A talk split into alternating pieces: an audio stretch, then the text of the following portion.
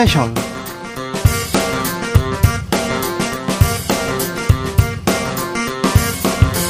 2023년 3월 4일 토요일입니다. 안녕하십니까. 주진우입니다. 토요일 이 시간은 일주일 동안 가장 중요한 일들 정리해드리는 그런 시간입니다. 시사 1타 강사 두 분 모셨습니다. 양지열 변호사, 박지원 변호사, 어서오세요. 네, 안녕하세요. 안녕하세요. 봄이 왔어요. 봄이 왔습니다. 네. 네. 아직 좀 덜 따뜻한 것 같아서. 아직은 추워요. 저, 저는 조금 뭐. 예. 저는 왜 이렇게 춥지 이렇게 생각합니다. 근데 뉴스를 보면 더 춥습니다. 아유, 뭐 한 주가 이렇게 길어요? 그러니까 체포 동의안이 있었어요. 그 땅 투기 의혹도 있었는데 어우 연설을 문이 연설문이 네 우리를 좀 얼어붙게 하지 않았나 이런 생각도 해봅니다. 주진우 라이브 스페셜 영상으로 만나보실 수 있습니다. 네, 그렇습니다. 지금 바로 유튜브에서 주진우 라이브 검색하시면 영상으로도 만나보실 수 있습니다. 네, 그리고 주진우 라이브에 궁금하신 점, 건의하고 싶은 점 있으시면요. 카카오톡 플러스 친구 주진우 라이브 검색하시고 메시지 보내주시면 됩니다. 주진우 라이브 스페셜 본격적으로 시작해 보겠습니다. 3일절이었습니다. 3일절은 아, 우리한테 큰 의미가 있습니다. 세계에, 세계에 우리가 평등한 나라고 우리가 어, 자주 독립국임을 이렇게 외쳤습니다.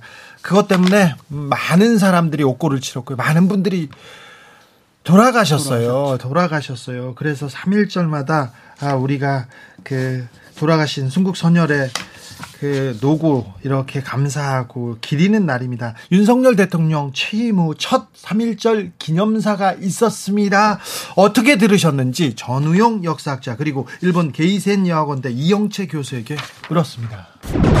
윤석열 대통령의 취임 후 첫 3.1절 기념사가 있었습니다. 많은 사람들이 조금 관심을 가졌는데요. 어떻게 들으셨습니까? 어, 저는 그 구절이 굉장히 좀 답답하게 느껴졌어요. 그러니까 어, 우리가 어, 세계의 변화에 준비하지 못해서 나라를 잃었다. 그러니까 김선욱 선언서는 어떻게 써놨냐면 그 당시 상황에 대해서 이제 우리 조종 세업을 식민지시하고 예. 우리 문화민족을 토메이누 그러니까 이제 네. 야만시해서 네. 이게 학자는 강단에서 정치가는 실지에서 이렇게 우리를 괴롭혔다. 이제 식민사학이거든요. 예. 우리 탓으로 나라가 나라를 잃었다라고 생각하는 것이 당시 식민주의자들의 일관된 이제 논리였고 예. 또 거기에 에, 부안해동했던 이제 한국인 식민지 잔양자들의 친일파들. 예, 그렇죠. 일관된 논리였어요. 그러니까 예. 지금으로 보면 뭐냐면 모든 사건의 책임을 피해자에게 돌리는 피해자 책임론이에요. 아니 전쟁을 일으키고 그렇죠. 일으킨 제국주의자들이 잘못한 다- 거죠. 당한 사람들이 잘못한 것이다라고 하는 얘기. 이건 뭐 예컨대 학교 폭력 피해자들에 대해서도 네가 그렇죠. 못 넣었으니까 왕따 당했지. 예. 성폭행 피해자들에 대해서 아, 치마가 짧아서 그 렇다고요. 이런 식으로 하는 그런 논리가. 예. 대통령의 다른 것도 아니고 인류 평등의 대의를 극명했던 역사적 사실을 기념하는 날, 우리의 독립을 기념하는 날에 예. 축사로서는 대단히 부적절했다라는 느낌이 좀 아, 들었습니다. 그렇습니까? 과거를 덮고 미래로 가자 얘기를 좀 많이 했습니다. 일본은 과거에 군국주의 군국 주의 침략자에서 협력 파트너로 변했다 이렇게 얘기했는데 어 이거 이거 일본에서 하는 논리 아닌가 이런 얘기도 나옵니다. 음, 그걸 떠나서 사실관계를 좀 짚어보죠. 지금 국제적으로 이제 뜨거운 이슈가 되고 있는 것 중에 하나가 네. 일본이 이제 전후 70년 좀 지난 이 시점에 네. 다시 전쟁을 일으킬 수 있는 나라로 바뀌었다. 최근에 일본에, 있죠. 일본에서 이제 자위대의 이른바 전투수칙 바꿨잖아요. 네, 평화헌법도 바꾸고요. 어, 바꾸려고 하고 네. 있고요. 그래서 이제 일본이 그 제2차 대전 전범 국가로서 일본 내 밖에서의 군사 활동이 못 하도록 돼 있었는데 네. 이제 그걸 바꾸려고 하고 있어요. 그러니까 예. 현실적으로 그 세계사적 그 관점에서 보자면 일본이 과거의 군국주의 침략자에서 다른 어, 나라로 바뀌었다는 것이 아니라 네. 80년대 이래 끊임없이 이제 군국주의 회귀하려고 하는 일본의 이제 그런 정치적 목적 또는 외교적 목적이 실현되려 하고 있다. 다시 일본이 군국주의 망령에 휩싸여 가고 있는 것인가 하는 의, 의구심이 든- 좀 드는 상황이잖아요. 네. 이건 뭐 우리가 얘기하는 것이 아니라 예, 예. 국제사회가 얘기하는 것인데 네. 전혀 반대의 말씀을 하신 것이라는 생각이 좀 듭니다. 어, 교수님, 일본은 어, 3.1절 기념사를 어떻게 평가하고 있습니까? 일본 언론은 먼저 어떻게 봤습니까? 네, 일본 언론들은 역대 3.1절 기념사는 박근혜 대통령 때도 그리고 문재인 대통령 때도 어, 일본에게는 역사 인식을 공유하지 않으면 어 그 이웃으로서 함께할 수 없다라는 이런 표현들이 있었고 또 최근에 이 한국에서도 이 3.1 운동에 대한 여러 가지 어 국민 주권적 평가를 하면서 어, 오히려 이 한국 입장에서는 일본에 조금 강경한 메시지들이 많았죠. 네. 그렇지만 이번 어, 윤석열 대통령 3일째 기념사는 일본의 과거사 인식에 대해서도 일체 지적하지 않았고 강제징용 배상 문제는 일체 거론하지 않았다. 또한 사죄 요구도 하지 않았다. 역대 정권과는 전혀 다른 어, 기념사였다라고 평가를 했고요. 그래서 특히 한국이 이제 에, 뭐랄까요. 이 일본에 대하, 대해서 반일을 벗어난 최초의 어떤 기념사라는 식으로 어, 일본 보수 진영에서는 아주 높게 평가를 했습니다. 이번 내용에 대해서. 일본 보수 신문은 극찬했군요. 그렇죠. 특히 네. 요미우리 신문 같은 경우는 어, 석간 일면에 톱으로 다뤘고요. 네. 한겨레 신문 같은 경우는 몇 면에 걸쳐서 어, 이번 한국의 3.1 기념사는 어떻게 보면 일본이 요구하는 어, 한국이 스스로 자기 역사 인식에 대해서 어, 반성을 하고 오히려 일본이 요구하는 대로 어, 그대로 이 한일 관계를 정상대로 돌리려고 한다. 어, 그렇게 해서 아주 높게 평가하고 있는 것 같습니다. 일본이 요구하는 대로 한일 관계를 지금 만든다 이렇게 얘기합니까? 음, 일본 정부나 정계에서도 그 평가가 있었습니까? 네, 실제 일본 정부 같은 경우는 마스다 관방 장관이 어, 윤석열 대통령의 3.1 기념사 이후에 어, 오후에 어, 기자 브리핑에서 어, 한국은 중요한 이웃이다. 그리고 한국이 예, 한일 관계를 어, 정상적으로 어, 개선하기 위해 노력하고 있다. 이런 내용을 이야기를 했습니다. 예. 그것은 일본 정계에서도 아주 바람직하게 받아들이고 있고요. 실제 어떻게 보면은 일본은 한국에 강경한 어, 적대 정책을 써왔죠. 어, 그리고 일체 양보를 하지 않았죠. 그 결과 한국이 스스로 예, 일본과의 관계 개선을 위해서 노력을 하고 있고 이렇게 변화한 모습들을 보면서 일본이 절대 역사 문제에 있어서는 양보해서는 안 된다. 이 원칙을 고수하길 잘했다. 아마 이런 부분에서 아주 만족도가 높다라고 이렇게 봐야 될 것 같습니다. 자, 일본의 소식을 들으니까 좀 자존심 상하네요. 속상하네요. 교수님, 일본에서 윤석열 대통령에 대한 평가는 어떻습니까? 네, 윤석열 대통령 평가는 어 문재인 정권과는 한일 관계가 최악이다라고 했고 하지만요 윤석열 정권은 어 일본과 어떤 가치관을 공유하고 있다. 그리고 어, 일본이 요구하는 에, 한국의 존재 방식 즉 역사 문제는 65년 이미 끝났고 특히 2018년 강제징용 배상 판결에 대해서는 일본이 인정하지 않는다.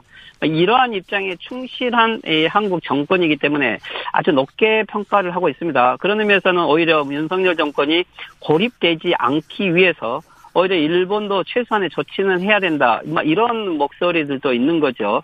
막 그러면서 오히려 윤석열 정권의 지금 모습이 여론을 무시하고 어 이렇게 적극적으로 나오다가 뭐 경우에 따라서는 또 다시 촛불 데모라든지 예, 안 그러면은 또 정권이 더 약해질 수 있는 것을 오히려 우려를 하고 있는 것 같습니다. 뭐 이런 부분에서는 윤석열 정권을 구출한다고 할까요? 구해줘야 된다는 의미에서 오히려 윤석열 정권을 많이 어, 칭찬하고 잘한다 잘한다 이렇게 이야기를 하고 있는 것 같습니다. 그런데 여기에 오히려 윤석열 정권이 예, 마치 일- 일본의 미디어가 적극적이다고 일본이 양보한다고 생각하면 큰 착각입니다. 그게 오히려 한국이 더 어, 일본에게 많은 양보를 하는 이런 것을 오히려 노리고 있다라고 봐야 될 것 같습니다. 네. 윤석열 대통령의 3.1절 기념사, 일본 정계, 일본 언론계, 일본 보수 진영에서 아주 높게 평가를 받고 있다. 이런 얘기를 했는데 그 얘기를 들으니까 좀 슬프네요. 자존심 상하네요. 어, 뭐 화도 나기도 하고 좀 이해가 안 가는 방면도 너무 많고요. 어디서부터 어떻게 짚어야 할지 되게 답답한데 저는 이제 그 기념사를 하는 자리 그 자리에 어 한쪽에 이 순국선열 11분의 영정이 있었어요.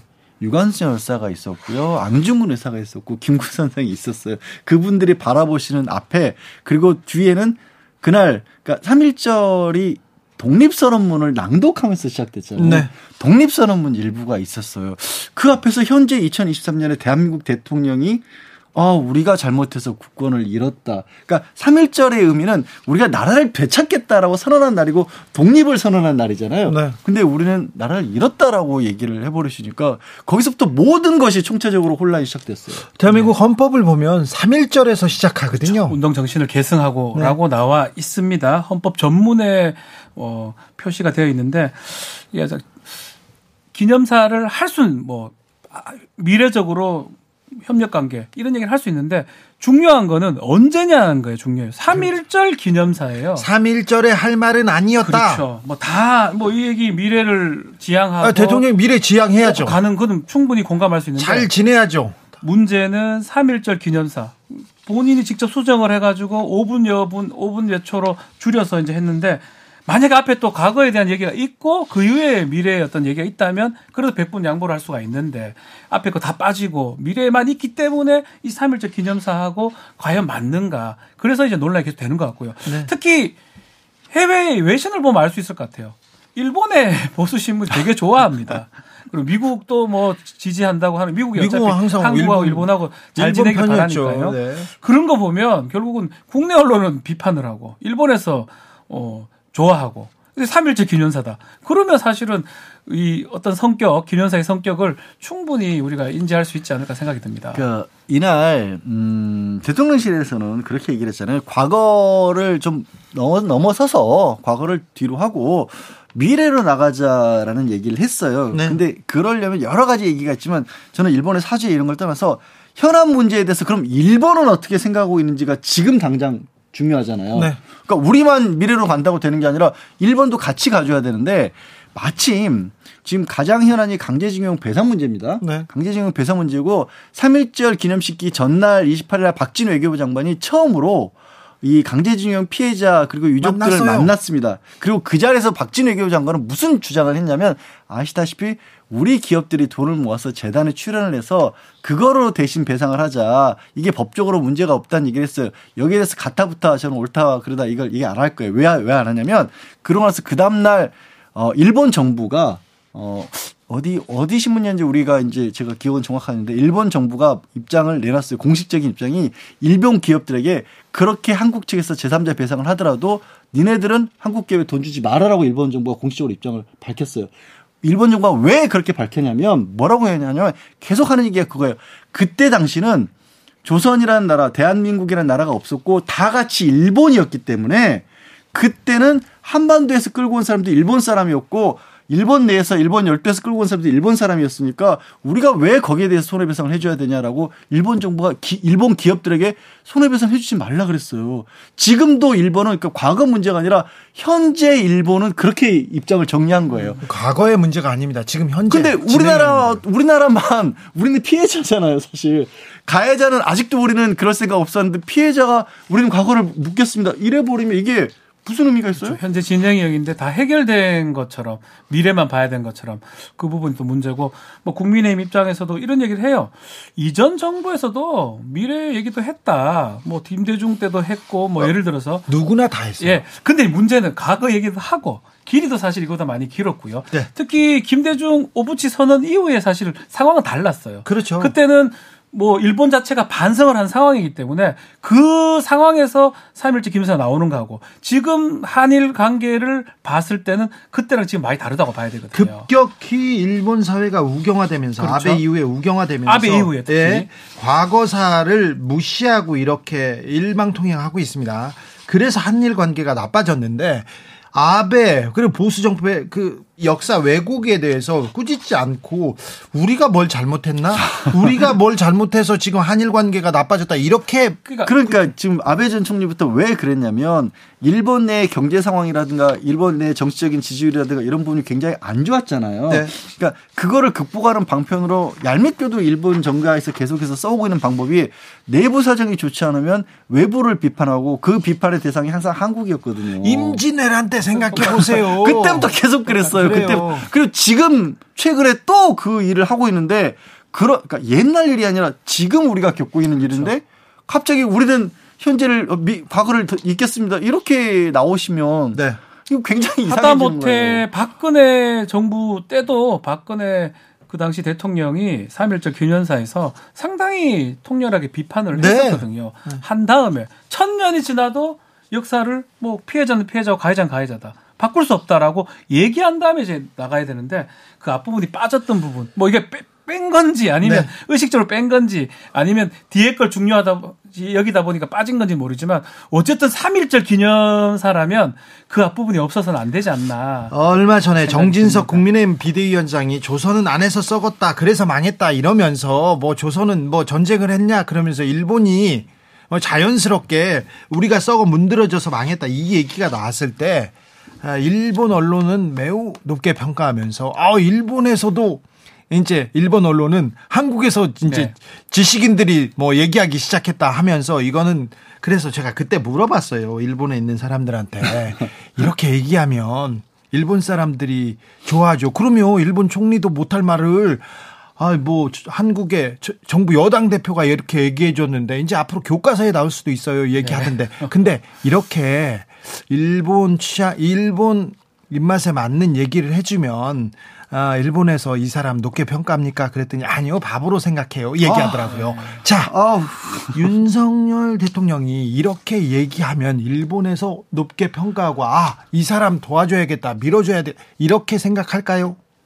별로 그럴 것 같지 않아요. 지금 얘기 나온 것처럼 본인들의 정치적 이익 때문에 그리고 본인들조차도 직접적으로 설령 그렇게 생각할지라도 표현 못하는 부분을 한국에서 해버리면 좋아하죠, 반기죠. 하지만 왜 저럴까 싶을 수도 있을 것 같고요. 그렇죠. 그리고 지금 그러면 또 하나, 그럼 현재는 그렇다 치더라도 그 어떤 지금 지금 윤석열 대통령이 주장하는 것처럼 세계의 변화 자체에 현재 미- 일본과 긴밀하게 협력할 필요가 있느냐를 놓고 네. 봤었을 때 대, 대표적으로 꽂은 게 북핵 미사일과 관련된 대응입니다. 네. 근데 미국 측에서는 뭐 북한의 대륙간 탄도 미사일로 하는 것 자체가 음, 대륙간 탄도 미사일 자체가 미국을 겨냥한 거잖아요. 물론 우리도 위협이 되고 일본도 핵에 대한 그 최, 거의 유일하게 핵 전쟁을 핵폭탄을 겪은 국가니까 굉장히 두려움을 가진 건 맞아요. 그러면 이 상황은 미국과 일본이 협력하기 위해서 한국에 손을 뻗어야 될 상황이에요. 쉽게 말씀드려서 오히려 일본이 아쉬운 소리를 해야 될 상황이죠. 군사와 관련해서는 군사 정보와 관련해서는 그렇죠. 한국한테 그 사람들이 네. 고개를 조아려야 됩니다. 우리, 좀 어떻게 좀 받아들였죠. 왜냐하면 우리가 가장 근접해 있기도 하고 가장 정보가 제일 뭐 네. 위치상으로 지리상으로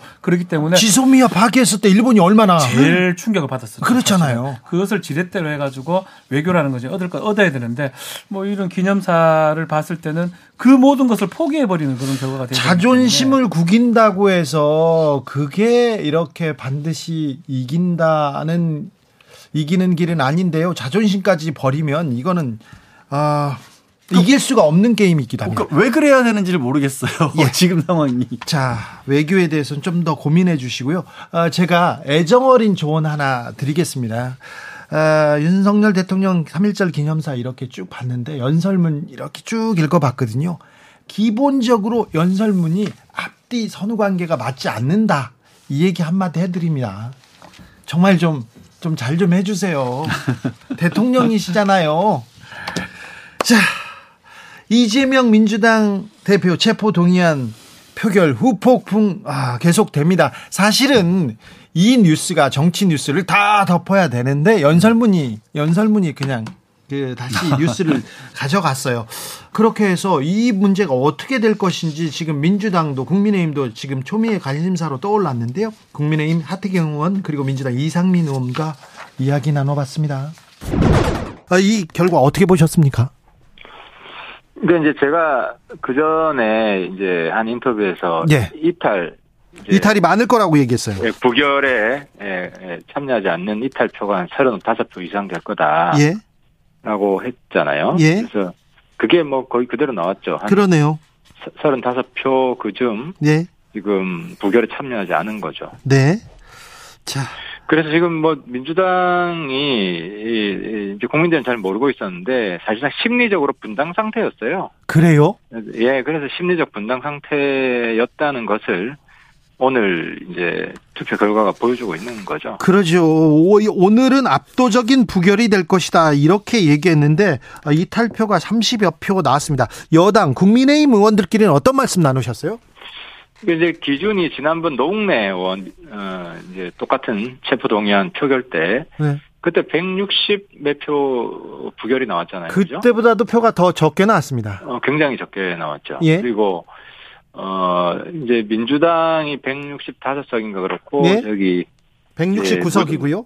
구석이고 친민주당 의원들이 있잖아요. 네, 네, 무소속에. 그래서 이제 그러면은 한 175표 이상 나와야죠. 어 모두가 다 네네. 아, 이제 부결에 참여한다면 네. 그래서 거의 35표 내지 38표 요 정도가 지금 이제 이재명 대표 사실상 대표 탄핵을 한 거죠. 사실상 어. 대표 탄핵으로 봅니까? 어, 예, 정치적 타격을 가한 거죠. 뭐그 그 체포 동의안 문제가 아니라 지금 영장 실질 심사 받아라 이렇게 얘기하는데 정치적 탄핵까지 생각할 정도로 그렇게 심각한 사안입니까? 어, 그렇죠. 이번에는 사실상 뭐 당론 투표는 아니지만 네. 형식적인 형식적인 면에서는 당론 투표는 아니지만 내용적으로는 네. 사실상 어, 당론 투표를 강제했죠. 왜냐하면 이 그렇죠. 무기명이기 때문에 네. 형식적 당론 투표 강요가 별 의미가 없어요. 누가 어떻게 는 어떤 투표인지 몰라서 네. 그래서 뭐 민주당 내에서는 그 부결 찍지 않은 사람들은 네. 뭐당 나가라 지금 이런 이야기들이 나오고 있는 거죠. 그렇습니다. 지금 뭐 네. 저친 이재명계 그리고 또 민주당 극성 지지층에서는 지금 이 기회에 이 기회에 뭐 나가라 이런 얘기도 합니다. 노웅래 민주당원 체포 동의안 때는 반대표가 161표였는데요. 그보다도 더 적게 얻었습니다. 그런데 자 이재명 대표 신상 발언 했어요. 한동훈 법무부 장관도 설명했고요. 자 한동훈의 설명 그리고 이재명의 신상 발언 어떻게 들으셨습니까? 이제 그러니까 이제 한동훈 장관이 굉장히 상세하게 얘기를 했잖아요. 네. 그리고 물, 물적 증거, 인적 증거까지 이야기를 했고 여태까지 진술만이 지친 건 없다. 이제 이런 주장을 민주당이 했었는데 거기에 대해서 이제 한동훈 장관이 반박을 한 것이고 이 내용들을 보면 판사가 구속영장을 치겠구나. 네. 라는 게 명확히, 명확해 보이죠. 그래서 이재명 대표가 왜 체포 동의안 뒤에 숨었는지, 왜 당당하지 못했는지 그 이유를 알 수 있는 거죠. 어, 저, 검찰에서는 영장 청구 가능성이 있습니다. 또 수사하겠다고 얘기했는데, 쪼개기 영장 가능성도, 있- 청구 가능성도 있는데, 검찰은 어떻게 할까요? 그리고 민주당은 어떻게 대응할 것 같습니까? 어, 체포 동의안이 이제 또 올라오면 이번보다 더 늘어나겠죠. 네. 그 반대하지 않는 사람들이. 아, 그래요? 예, 더 늘어날 것이고, 왜냐하면 이제 총선 시간표가 앞당겨 다가올수록, 어, 이재명, 이재명 대표 체제 하에서 총선을 못 치르겠다는 사람들은 늘어날 수밖에 없어요. 이게 범죄 혐의가 명확하고, 어, 또, 또 남았잖아요. 뭐, 대북 송금이라든지, 뭐, 대법관, 뭐, 뭐, 회, 회유, 뭐 등등 이런 것들이 계속 남아있기 때문에, 예, 그래서 아마 이재명 대표 당과 아, 친명당과 뭐 반명당으로 좀 점점 더 분화가 심화될 겁니다 민주당. 네. 우선 반란표가 많이 나왔어요. 어떻게 보셨어요? 아, 반란표라고 하면 좀 그렇고요. 네. 어쨌든 각각 의원들의 그 어쨌든 소신에 따른 네. 그 표인데 저는 저도 이 정도까지 될 줄 몰랐습니다. 대략은 네. 한 10표 내외 정도는 찬성이 있을 것이다. 예.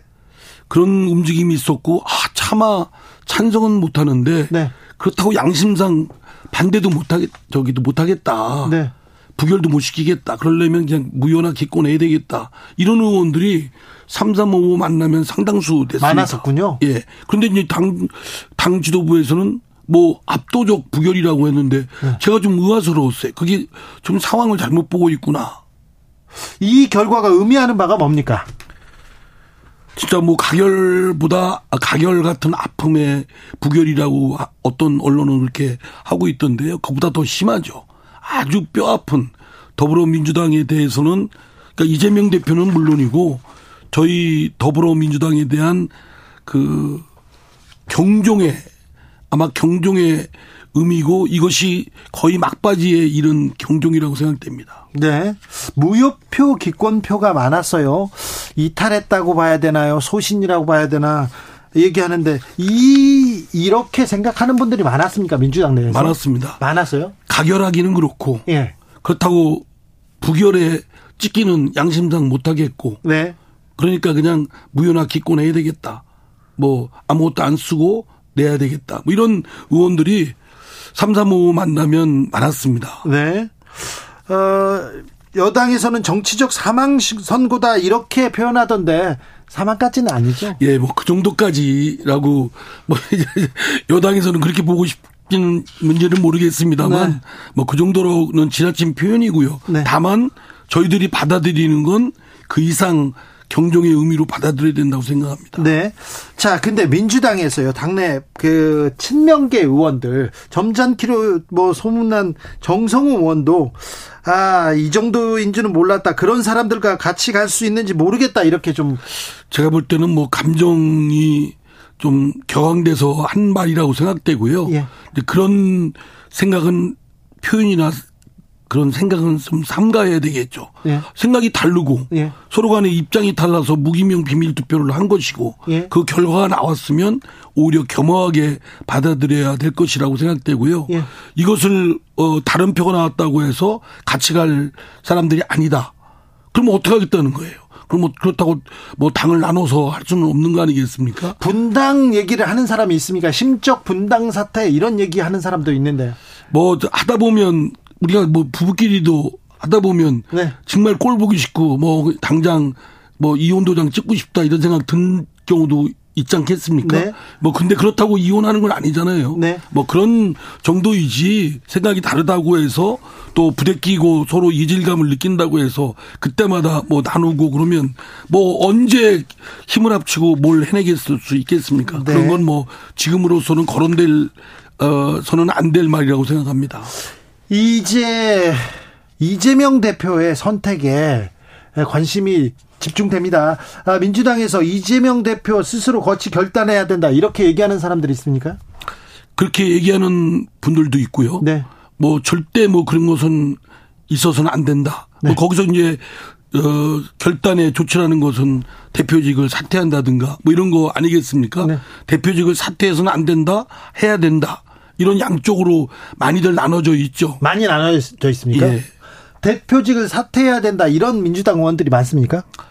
적지 않습니다. 적지 않습니까? 예. 왜냐하면 이 상태로 계속 갔을 때 과연 당이 감당 가능한가. 예. 어쨌든 이재명 대표의 사법적 리스크가 하루 이틀 해결될 문제도 아니고. 예. 그렇다고 뭐 화끈하게 뭐 해소한 것도 아니고. 네. 그냥 내년 총선까지 이어지는데 이렇게 되면 당이 입는 타격은 거의 뭐 치명적이라 봐야 되기 때문에 네.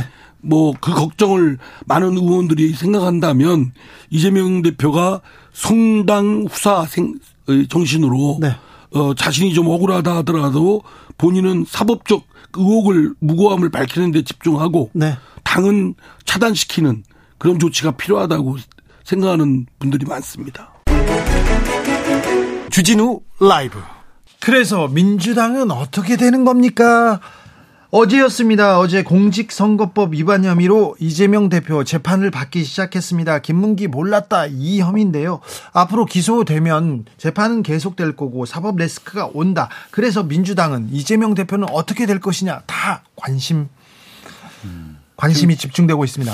그러니까 이번에 좀 큰 표차로 부결만 됐다고 하더라도 계속해서 예를 들어 영장 청구를 하게 될 경우에 야 이건 검찰의 정치적인 정치적인 움직임이다라고 해서 좀 순차적으로 계속해서 거부해 나갈 수 있는 명분도 생기는데 이번에 좀 아슬아슬하게 이게 부결이 되다 보니까 다음번은 어떻게 되는 다음번 될지 그리고 검찰 입장에서 봤을 때도 아 이러면 다음번 영장 청구하면 될 수도 있겠네라는 생각을 할 수도 있잖아요. 그런 좀 상황이라서 민주당이 어디로 흘러갈지는 이제 결국 이재명 대표 그리고 민주당에서 어떤 식으로 이 상황을 정리해 나가느냐에 달렸겠죠. 근데 저는 이제 음 결국 그건 것 같아요. 그 직전까지 우리가 생각해 보면 다들 큰 표차로 부결될 것이라고 생각했던 큰 이유가 법적으로만 따져봤을 때 저는 뭐 변호사니까 구속영장만 놓고 봤었을 때도 명확해 보이지 않았거든요. 네. 근데 그러다 보니까 그걸 좀 그 당위성 이렇게 구속영장이 좀 엉성하다라고 주장하는 쪽에서 그걸 좀 더 적극적으로 다른 의원들에게 그렇게 생각하지 않는 의원들에게 좀 설명하는 작업이 좀 부족했던 게 아닌가 하는 생각도 좀 듭니다. 자, 한편으로는 너무나 이제 최소 30표, 또 많으면 38표 이상의 이탈표, 또 반란표라고 표현하기도 합니다. 지금 나왔는데, 뭐 그렇다면 이게 어떤 개개인의 어떤 양심, 개개인의 투표의 결과가 모여서 됐다기보다는 뭔가 조직적인 최소한 조직적인 아니면 335 조직적인 뭐 있었다고 보는 게 맞는 것 같고요. 특히 눈에 우리가 띄는 부분이 무효표 같은 거예요. 기권까지는 가능하죠. 안, 뭐, 안 찍으면 기권이니까요. 무효가 10표가 나온다. 사실은 뭐, 이 국회의원들이 뭐 초등학생도 아니고 무효 나온다는 건 점 찍거나 뭐 엉뚱한 걸 적었다는 거거든요. 이상한 거를. 그거는 사실은 의식적인 어떤 기권이나 의식적인 어, 찬성표라고 보는 게 맞는 것 같아요. 그래서 친명계에서는 네. 이건 배신이다 이렇게 얘기하놓고 어, 또, 또 비명 반명계에서는 아니 민주주의에서 그런 소신도 못 드러내냐 얘기합니다. 아니 이제 사실 인사 관련해서는 무기명 투표가 맞긴 한데 제가 다 하기는 못 해봤지만 다른 나라에 이렇게 무기명 투표하는 경우는 사실 없습니다. 그리고 또 우리가 눈에 띄는 부분이 의총을 직전에 열었어요. 당론을 정하냐 마냐 열었는데 그때 총의를 모았어요. 부결하는 걸로. 그래서 얘기를 해야죠. 만약에 자기 뜻이 확실히 확고하다면 그리고 지금에서도 얘기를 하는 게 맞아요. 제가 국회의원이라면 아니 내가 양심을 걸고 했으면 뭐가 꿀립니까? 나는 찬성을 해야 된다. 나는 불체포 특권 어 없애야 된다. 특권 없애야 된다 생각한다. 어, 영상 실제 받아라. 이렇게 얘기하면 되는 거잖아요. 자, 그런 사실은. 얘기는 없고요. 부글부글 어, 수면 아래에서는 끓고 있습니다. 그런데 더 심각한 것은 아, 지지자들이 이거 반란표 색출 작전 이게 개, 개시해야 된다, 색출해야 된다 얘기하고 있고 이낙연 영구 제명 청원을 하고 있어요. 이게 굉장히 큰 갈등의 골로 자리 잡을 음. 가능성이 큽니다. 심지어 뭐 단적으로 물론 얘기지만 분당 얘기까지 나올 정도까지 상황이 돼 버렸잖아요.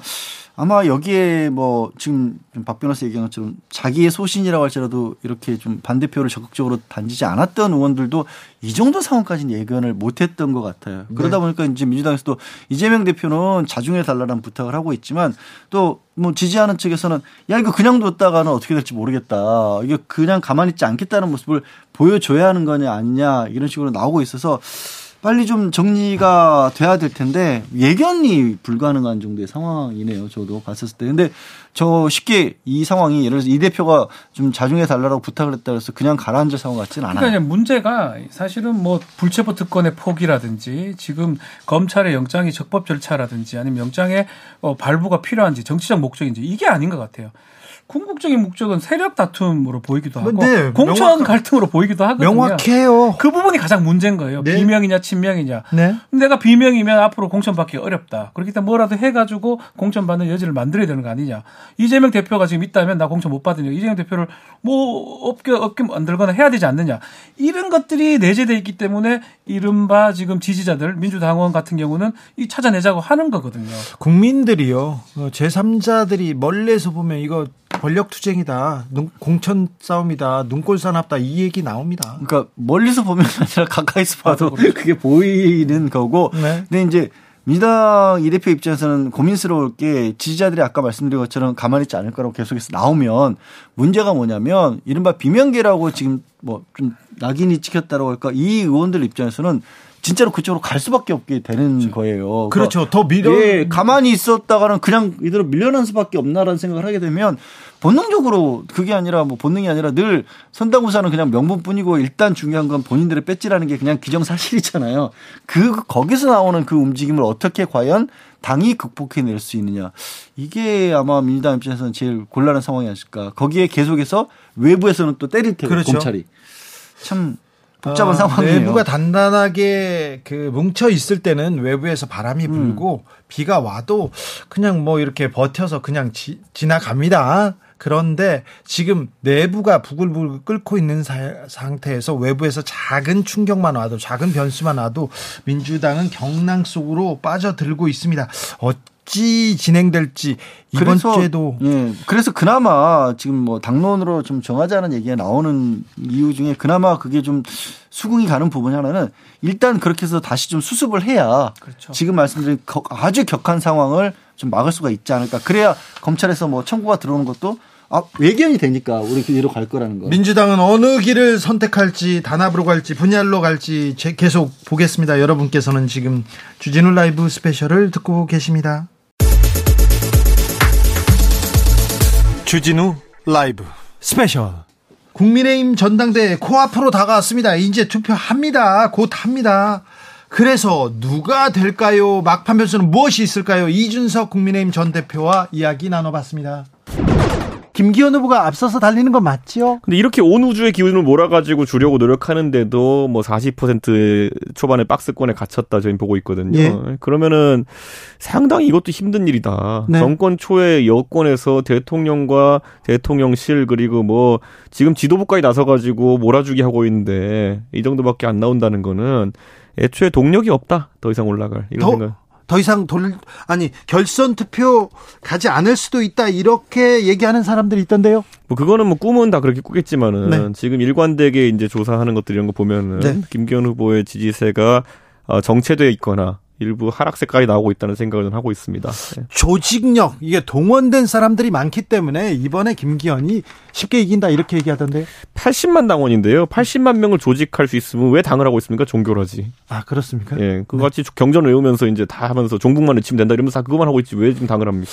예전에는 이렇게 당권에 영향을 미치는 표가 몇만 명 이랬는데 네. 지금 80만 명입니다. 예, 예. 엄청나게 많이 당원이 늘었습니다. 이준석 대표 때문에 많이 늘기도 했어요. 우선 팩트는 제 시기 때 들었죠. 그렇습니까? 예, 제가 모았는지는 나중에 이제 논쟁적이겠지만은 네. 어쨌든 제 시기에 거의 다 늘어났습니다. 그래서 새로 이렇게 당원이 된 사람들이 어떻게 하느냐에 따라서 달라요. 그러니까 저는 이제 이 당원들 중에서 지금 신규 가입한 당원들 중에는 모바일 온라인 당원 가입이 되게 많았어요. 네. 예전에 민주당도 보면요. 결국 그 호남 출신의 당원들이 많이 소위 김대중 대통령 시기에 들어왔던 예. 스스로를 뭐 난닝구다 이렇게 칭하는 네. 그런 분들이 당을 사실상 이끌어 가다가 예. 그 다음에 이제 사실 뭐 문성근 씨의 무슨 뭐 백만송이 밀란 이런 것도 있었고 모바일 당원을 민주당에서 만들고 이러면서 수도권의 화이트 칼라 위주로 당원 구조가 많이 개편됐거든요. 예. 그러니까 말 그대로 짠물이 희석된 거죠. 그런 것처럼 네. 저희도 사실 작년 재작년 거치면서 그 과정을 겪은 겁니다. 네. 당원들 중에서 온라인 모바일로 들어오신 분들은 누가 지령을 내렸다기보다는 가장 간편한 경로로 가입한 거거든요. 네. 그러다 보니까 아마 누군가의 지령이나 아니면 조직적인 어떤 투표 오더가 먹히지 않는 당원들이 이렇게 봅니다. 네. 어, 초반에는 윤심, 윤심이 가장 중요한 변수였어요. 윤핵관들도 윤핵관의 영향도 있었고요. 그 다음에는 울산 KTX 부동산 투기 의혹이 가장 큰 이슈가 되고 있습니다. 이번 네. 당권에서. 그 울산 KTX 그, 어, 연결도로 변경, 네. 그건 같은 경우에는 처음에는 그 땅을 도대체 왜 샀느냐에 대해서 계속 이제 질문을 했거든요. 네. 근데 결국 답을 못 하는 상황이었어요. 예, 계속 김기현 후보는 솔직히 말씀드리면 제가 39살인데 39살에 아무리 변호사 해 가지고 여윳돈이 좀 있다고 해도 맹지를 사진 않습니다. 쉽지 않죠. 진짜 땅 그 자체를 사랑해가지고 막 흙을 사랑하고 이런 게 아니면 맹지를 살 이유가 없습니다. 네. 그러니까 결국 투자의 목적으로 맹지를 사는 거는 예. 그거는 진짜 그 뭐 예전에 드라마 재벌집 막나도 이런 것처럼 미래를 보고 왔던가 네. 여기에 무슨 분당이 생길 거야 그래가 땅을 사잖아요 그 드라마 보면은 네. 그런 것처럼 여기에 뭐가 생길 거라는 미래를 보고 왔던지 예. 아니면은 내가 그렇게 바꿀 수 있는 힘이 있던지 둘 중 하나입니다. 그럴 수도 있죠. 아니 맹지를 상속받은 경우 봐서 맹지를 누가 삽니까 39살에. 네. 예, 그러니까 저는 그거에 대해서 김기현 후보가 답변을 명쾌하게 못했는데 네. 이번에 어제 마침 이제 뉴스타파에서 보도한 내용을 보면은 예. 그 땅의 성격이 어 과거 변호사로 일하는 시절에 혹시 예. 뭐 성공 보수나 이런 거로 받았을 가능성이 있다. 뭐 이런 것들이 나오면서 조금 2차전으로 가는 것 같은데 뭐 이 분야 전문가는 어쨌든 황교안 전 대표니까 네. 다음 토론회에서 뭔가 나오지 않을까 생각하고 있습니다. 아무튼 그리고 또 길이 길이 변경됐습니다. 노선 변경됐는데 김기현 후보 땅을 지나게 된 것도 조금 어, 국민들은 의아해하게 생각합니다. 그러니까 그 땅을 가보시면 제가 가봤거든요. 네. 그냥 그 먼저 아까 계속했던 말을 계속하면은 왜 맹지를 사느냐를 설명을 못해요. 네, 예, 왜냐면 그 위치가 진짜 맹지거든요. 가보니까 네, 임도 하나 정도만 있고 소위 현황도로라고 하는 실제 접근할 수 있는 네. 뭐 이렇게 포장된 도로 이런 건 아니, 없습니다. 목장하겠다. 나중에 이렇게 그 그런 얘기도 하셨어요. 목장하겠다는 얘기를 제가 또 해서 그 사진 찍으면서 뭐 산양이 절벽에 매달려 있고 이런 거 하면서 이런 거 키우려는 거냐 했더니만은 내가, 사냥 아니시겠죠. 내가 먼저 목장한다 그랬냐 그냥 목장 용지일 뿐이다라고 해명하셨거든요. 아, 예. 그러니까 39살에 어쨌든 노후 모를 준비하겠다는 취지로 말씀하신 건 있는데 그럼 네. 39살에 모를 준비하러 맹지를 산다는 거는 무슨 의미인가 아직도 국민들이 모를 겁니다. 부동산 투기 의혹입니다. 그래서 국민들은 좀 이상하다 이렇게 생각합니다. 만약에 당 대표가 되면 이 문제가 계속해서 발목을 잡을 텐데 이렇게 생각하는 국민들이 많은데 당심에서는 큰 영향을 미치지 못한다 이런 얘기도 하던데요. 그러니까 그런 거 있어요. 그, 그 지지층 중에서 김기현 후보가 이제, 어, 김기현 후보가 이제 보유하고 있는 지지층 중에 상당수는 웬만한 건 그냥 좌파의 음모다라고 충치면 된다. 이런 약간 느낌이 좀 있는 것 같아요. 이 부동산 투기 의혹도 민주당식 공격이다 이렇게 얘기했죠. 그렇죠. 그러니까 뭐 이준석이 민주당에 사주를 받아서 그런다. 그냥 모든 걸 그렇게 갖다 붙이면은 옛날에 그런 세계관이 좀 있었어요. 예. 모든 거는 김종인과 김무성과 유승민이 맨날 흉계를 꾸며가지고 한 것이다라고 이제 그때 친박들이 얘기하면은 네. 그냥 대충 믿어주고 이런 게 있었거든요. 근데 제가 항상 증언하지만은 김무성과 유승민과 김종인은 서로 밥도 안 먹을 정도로 사이가 그렇게 좋지는 않습니다. 네. 근데 그 사람들이 맨날 어디 지하실에서 음모 꾸민다는 식으로 하면은 또 믿는 분들이 있거든요. 네. 지금은 어떤 세계관이냐면 좀 진화해가지고 세대가 바뀌어가지고 네. 이준석이 맨날 민주당 사람들이랑 작당해가지고 이런 거 음모를 꾸민다 이런 거거든요. 제가 땅을 샀습니까? 네, 제가 무슨 음모를 꾸몄습니까? 음. 알겠어요. 어제 대구에서 김기현, 나경원 두 분께서 손을 잡고 나왔더라고요. 웃고 있더라고요. 어찌 보셨습니까? 글쎄요, 저는 나경원 대표가 무슨 생각인가 네. 잘 모르겠습니다 보면은. 예, 그러니까 어 이런 거예요. 저는 정치를 하면서 어 본인이 억울한 일을 당했다라고 생각한다면은 대해서 명확하게 이야기하는 것이 사실 자기 지지층에 대한 예의거든요. 네. 지금 나경원 대표를 지지하던 지지층 같은 경우에는 네. 여러 번 의아함을 겪었습니다. 이번 선거 과정 중에서. 그렇죠. 어, 처음에 나경원 대표를 오히려 용산에서 미는 거 아니야? 이런 분위기로 가다가 나중에는 어, 왜 싫어해? 혹시 나경원 의원 실수했나? 이렇게 생각했다가 나중에 알고 보니까 그런 것도 아니고 그러니까 유언비어 다 돌잖아요. 뭐 누구랑 불편한 관계였다니 이런 게 돌고 지금 와가지고는 그래 우리 나경원 대표로 이렇게 바보 만들면 안 돼. 이래가지고 열받아서 또 나경원 대표 지지층이 상당 부분 안철수 대표 쪽 이전됐다가 네네. 또 최근에 또 이러다 보니까 또 빠져나오고 네. 참 나경원 대표 지지층 하기 힘듭니다. 아니, 그렇죠. 그런데 네. 마음을 준 거잖아요. 지지자들이. 음, 네. 예, 그래. 나경원 좀 해봐라. 네. 마음을 준 거잖아요. 안철수 그래 안 돼. 안철수 좀 해봐라. 이렇게 네. 지지자들이 이렇게 마음을 주고 밀어줬는데 그분들이 전혀 좀 역할을 정치적 그 비전 비전까지는 아닌데도 메시지를 전혀 내지 않는 것 같아요. 그러니까 저는 이런 거죠. 그러니까 그 나경원 의원이 사실 어느 시점에서 강단 있게 행동하지 못한 사례들은 저도 개인적으로 몇 개 기억하고 있습니다. 네. 예를 들어서 예전에 바른 정당을 차릴 때 네. 나경원 의원도 함께 행동할 것처럼 이제 되어 있었거든요. 네. 근데 막판에 빠지시더라고요. 그래요. 네, 그러니까 저는 그게 나경원 의원의 어쨌든 뭐 조심스러운 성격인지 뭔지 모르겠으나 네. 뭐 그렇게까지 박력 있는 강단 있는 행동을 또 하는 스타일은 아니다 이렇게 봅니다. 자, 그래서 물어봅니다. 음. 결선 투표 갑니까? 가죠. 누가 갑니까? 천하람 김기현. 김기현 가는데 2등을 천하람이 갑니까? 그렇죠. 예. 천하람이 지금 근데 각종 조사에서는 뭐 3등으로도 있고 2등 조사도 있습니다. 잠시 후에 말씀드리겠지만 그런데 천하람이 올라갑니까? 그 지금 하는 조사는요. 네. 소위 말하는 지지층 조사입니다. 네. 그러니까 1000명을 전화 걸어 가지고 국민의힘 지지층이라 답하는 네. 보통 한 300명, 400명 정도 샘플한테 어, 누구 지지하냐를 물어보는 건데요. 네. 당원은 그것과 좀 다릅니다. 예. 지지층 국민 중에 통계 내는 거지만은 당원으로 가입한 사람들은 약간 다른 경향성을 보입니다. 네. 어느 정도로 누군가 개인을 정말 좋아해서 가입하거나 뭐 네. 이런 게 있어야 되는 거거든요. 네. 그러면 예전에 아까 말했던 것처럼 제가 대표할 시기에 당원들이 많이 늘어났는데 많이 늘어났어요. 그때 안철수 의원은 우리 당에 없었어요. 아, 그렇죠. 그러니까 안철수라는 개인을 바라보고 들어온 당원은 그 시기가 없다 이거예요. 네. 그러다 보니까 안철수 의원이 지지층 조사에서 보이는 것과 그 당원 조사에서 나오는 것이 좀 다를 것이다 이렇게 네. 봅니다. 지난 21일과 22일 폴리뉴스와 경납 연합일보 의뢰로 국민의힘 지지층 대상으로 당 대표 지지했습니다. 지금은 다 지지층 조사입니다. 천하람 22.8%로 안철수 17.9%를 누르고 2위에 올랐습니다. 아, 그 조사가 당원 조사입니다. 네. 네. 자세한 내용은 중앙선거 여론조사 심의위원회 홈페이지 참조하시면 됩니다. 자, 그래서 결선에 김기현 천하람이 갔어요. 네. 갔어요. 그리고 이변이 이변을 또 아, 이변을 예상하는 사람도 있습니까? 예상 정도가 아니라 그런 거 좋아하잖아요, 사람들이. 네. 예, 왠지 이렇게 온 우주의 기운을 몰아가지고 대통령까지 밀어가지고 네.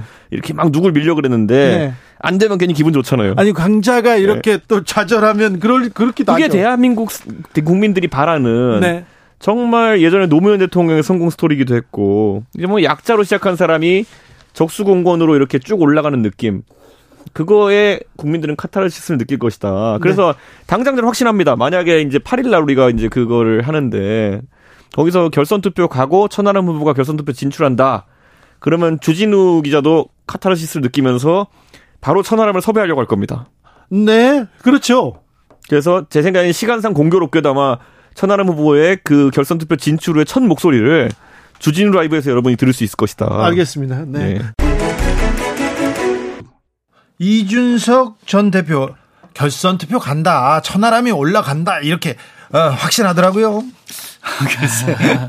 그야 뭐 이수석 전 대표는 네. 그렇게 얘기를 해야죠. 아, 네, 그런데 결선. 투표 어, 가지 않을 것이다. 김기현 대세론 이미 불었다. 이런 얘기도 많습니다. 오히려 그쪽이 조금 더 좀 무게가 쏠리고 있어요. 그 변호사님도 그렇게 보시네요. 뭐 일단은 당정이 좀 이렇게 같이 가는 모습을 당원들이 생각을 하는 것 같아요. 그러니까 불협화음이 나는 것보다는 당이 좀 어, 국정을 운영하는 데 도움이 될 수 있는 그 방향을 생각하다 보니까 만약에 결선을 가면 뭔가 뒤집어질 수 있, 있다 생각이 들면 막 모여서 첫 번째 본선에서 1위가 김기현 나올 수막 있지 않을까. 모여서 지금 예. 막 모여 있는 게 사실인 것 같습니다. 사실 어, 지금 국민의힘 경선 처음에는 윤심 윤핵관 얘기하다가 네. 찍어내기 얘기하다가 그 다음에 어 김기현 후보 땅 투기 의혹으로 이거 되겠어? 이거 너무하네 얘기 나왔는데 그 이후에 정순신 학폭 있었죠. 이재명 체포동의안 있었죠. 3.1절 기념사 있었죠. 사실 전당대회가 좀 싹 가려졌어요. 그러니까 가려지기도 했고요. 이게 참 음, 모순되게 들릴 수도 있는데 그런 식의 약간의 그 위기감 같은 게 작동을 하잖아요. 네. 그러니까 말씀하신 것처럼 정수진 변호사 국가수사본부장 임명하고 나서 바로 철회했죠. 거기다가 굉장히 국민들이 많이 민감해하는 학교 폭력과 관련된 부분들 그리고 그런 어떤 또 기념사에서 도저히 보통 정치적으로는 이게 갈라질 수가 없는 거잖아요. 정치적인 이유로 해서 정치적 지향점 때문에 이 3일짜리 성격이 바뀐다는 게 있을 수 없는 일이고 그리고 이재명 대표 때문에 국- 민주당이 시끄러운 거 이런 것들 때문에라도 그럼 국민의힘은 온전하게 투표를 해야 될까? 그게 아니라 사람 마음이라고 게 그런 것 같아요. 어, 여기도 위험할 수 있는데라는 생각이 들면 그거 뭐 잘 되고 못 되고를 떠나서 일단 밀어주자. 아, 참 이게 진짜. 그 특히 땅 투기 의혹이 뭐 마지막 편에 아주 쟁점이 되고 변수가 될 뻔했는데 네. 지금 얘기한 것처럼 오히려 그게 상수가 된 것 같아요. 나머지 사람들은 확 그냥 김기현 후보 쪽으로 몰리는 것 같습니다. 거기다 민주당이 TF팀을 그게 꾸리면서 네. 만들어주니까 결국은 김기현 후보를 지켜야 되겠다. 그러니까 결집 효과라 하죠. 김기현 후보를 지지하거나 아니면 민주 어, 국민의힘의 당원 중에 뭔가 결정을 못한 사람은 이러면 결국은 우리 김기현 후보를 지켜야 되겠다. 글로 가다 보니까 뭐 지지율 여론조사 뭐 사실 다 의미는 없을 수도 있지만 당원 조사기 때문에 이상하네 밴드웨건이 여기에 있네요. 네. 김기현 후보한테 몰리는 모양새입니다. 정확하게는 김기현 후보한테 몰린다기보단 윤 석열 대통령한테 몰리는 그렇죠. 거죠. 이거 몰렸겠죠. 이렇게 가게 되면 아, 좀 불안한데 어, 위기인데 불안해. 이렇게 해가지고 밀어줘. 어, 대통령 임기 1년도 안 됐는데 이렇게 해서 만약에 이런 상황에서 만약에 당까지 지금 뭐 천하람 이렇게 가버리면 이거 큰일 나겠는데? 아니 잘해서 어우 잘한다 밀어줘야 되겠다가 아니라 이거 불안한데 안 되겠는데 밀어줘야 되겠는데 이런 힘이라는 겁니까? 그래서 정치가 참 결과론적으로 힘들어요. 이거를 이제 당원으로 바뀌었잖아요. 네. 사실은 여론조사가 있었는데 그게 이제 있었으면 상황이 진짜 어떻게 될지 모르, 모르는 상황이 됐었을 것 같아요. 예. 여론조사가 막 포함됐어. 예전에 그러게요. 이준석 전 대표가 될 때 그때 전당대회 룰이었다 그러면 어찌 될 줄 모를 상황인데 어쨌든 간에 지금 당원들 100%로 지금 뭐 투표를 하는 상황이기 때문에 일단 지금 현상으로 봤을 때는 결선 애매한데 결선까지 안 갈 가능성이 좀 더 크지 않을까 오히려. 그러니까 다 걸림돌이 됐거든요. 김기현 본인도 그랬고 지금 말씀드린 정순진 변호사도 그랬고 하다못해 청년 최고위원 장해찬 지금 후보로 나선 장해찬 후보마저도 구설수에 올랐었거든요. 아, 이거 구설수 너무 많아요. 그러니까 구설수가 많으니까 어 흔들릴까 싶은데 어 흔들리면 더- 안더돼 하면서 굳어져요. 집어 잡아주는. 그래서 그러면 장혁찬 최고위원 후보도 가능성이 된다고 높습니다. 어 저는 네. 갈것 같아요. 아, 이게 또, 아, 구설수가 많고, 네. 흠이 많은데요? 자, 뭐, 아, 그 의혹이, 의혹이 많을수록. 당원 투표잖아요. 당원 투표죠. 그러니까 의혹이 많을 수 국민. 투표랑 다른 거죠. 여론 투표랑 다른 게 당원인데 대통령을 지지하고 대통령이 흔들린다고 보는 거거든요. 아, 이거 알겠어요. 네. 흠이 많고, 음, 결, 결점이 되고, 뭐, 문제가, 의혹이 많다. 어, 흔들리네? 밀어준다고요? 밀어줘요. 아, 참 이상한, 하, 선- 선거도 다 있네요. 그래서 뭐 조-. 조심스럽게 뭐 아직 시간은 좀 남았지만 며칠 남았지만 네. 조심스럽게 최고위원까지 싹 다 친윤 쪽으로 결정 날 가능성이 좀 높아 아, 보이지 그렇게 않나. 보세요? 저는 오히려. 그렇게 생각이 듭니다. 오히려? 오히려 이런 어, 이런 악재가 네. 호재가 된 것 같아요. 아, 악재라고 보이는데 이 객관적으로 봤을 때는 네. 그 지금 경선이나 이 안에서 봤을 때는 사실은 결집하는 효과가 되는 거죠. 사실 경- 정치가 굉장히 이성적인 영역인 것 같은데, 사실은 마음을 사는 게 중요하거든요. 네. 근데- 어찌해서 마음을 사고 희생해서 마음을 동정심이 사고 제일 중요해요. 잘해서 마음을 사는 것도 있는데 아, 좀 근데 부족해서 마음을 그게 지금 현재 김기현 후보 입장에서는 호재지만 전체 국가적 입장에서 봤을 때 이거 호재라고 불러야 될까요? 그리고 당대표 김기현 당대표가 됐을 경우 이 당을 이끌고 가는데 총선을 치르는데 이게 도움이 될지는 또 지켜볼 지켜볼 대목입니다. 네. 자 정리 잘했고요. 공부 잘했고요. 다음 주 신문 일면 돗자리 한번 펴 보겠습니다. 당 대표는 김기현 후보입니다. 아 그렇습니까? 예, 저는 뭐 결선까지 가지 않고 결정 날 거로 보면 뭐 다음 주는 아마 김기현 후보의 한 주가 되지 않을까 생각이 듭니다. 일, 근데 일면으로 가지는 않을 것 같아요. 김기현 후보가 다도 큰 뉴스가 안 될 것 같아요. 어차피. 그래서 일면 누- 저 이번 주의 상황을 보면서 저 예측을 포기. 왜냐면 보세요. 이번 별의별 주에 일다 생기니까. 지난주에 한주 동안에 보세요. 정순신 변호사 나왔다가 이재명 당대표 얘기 나왔다가 대통령 기념사 나오니까 다음 주에느라고 일면을 제가 어떻게 하겠어요. 이 대한민국에서. 그래도 해. 그래도 찍어야 그래도요? 네. 예, 정순신도 한번 저 정순신 한번 정순신 다시. 안 끝날 것 이건 같아요. 쉽게 끝날 아, 건 아니에요. 그래요? 이슈 자체가. 아 그렇습니까? 예. 학폭이 국민들의 아, 마음에 왜냐하면 정서적인 그. 드라마하고 또 다시 드라마가 합니다. 아, 더 그. 드라마랑 같이 갑니다. 연진아 예. 네. 연진아 아빠가 네. 검사니 어. 이렇게. 어, 연진아 아빠, 순신 아빠, 네. 그 얘기 또 나오는구나. 네.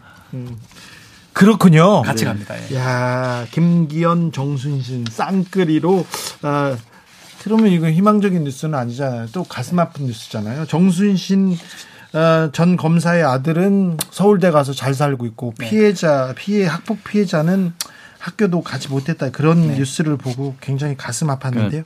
더 글로리의 결론이 어떻게 나느냐에 따라서 어, 그래요? 국민의힘이 시사가 어떻게 되냐가 달라질 거예요. 연진아 송혜교한테 달렸어. 네. 알겠습니다. 자, 주진 라이브 스페셜 여기서 인사드리겠습니다.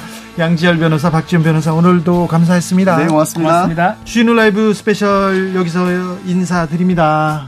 봄입니다. 봄을 만끽하셔야 됩니다. 네, 제발 잘 지내시고요. 행복하시길. 저는 다음 주 월요일 오후 5시 5분에 돌아오겠습니다. 지금까지 주진우였습니다.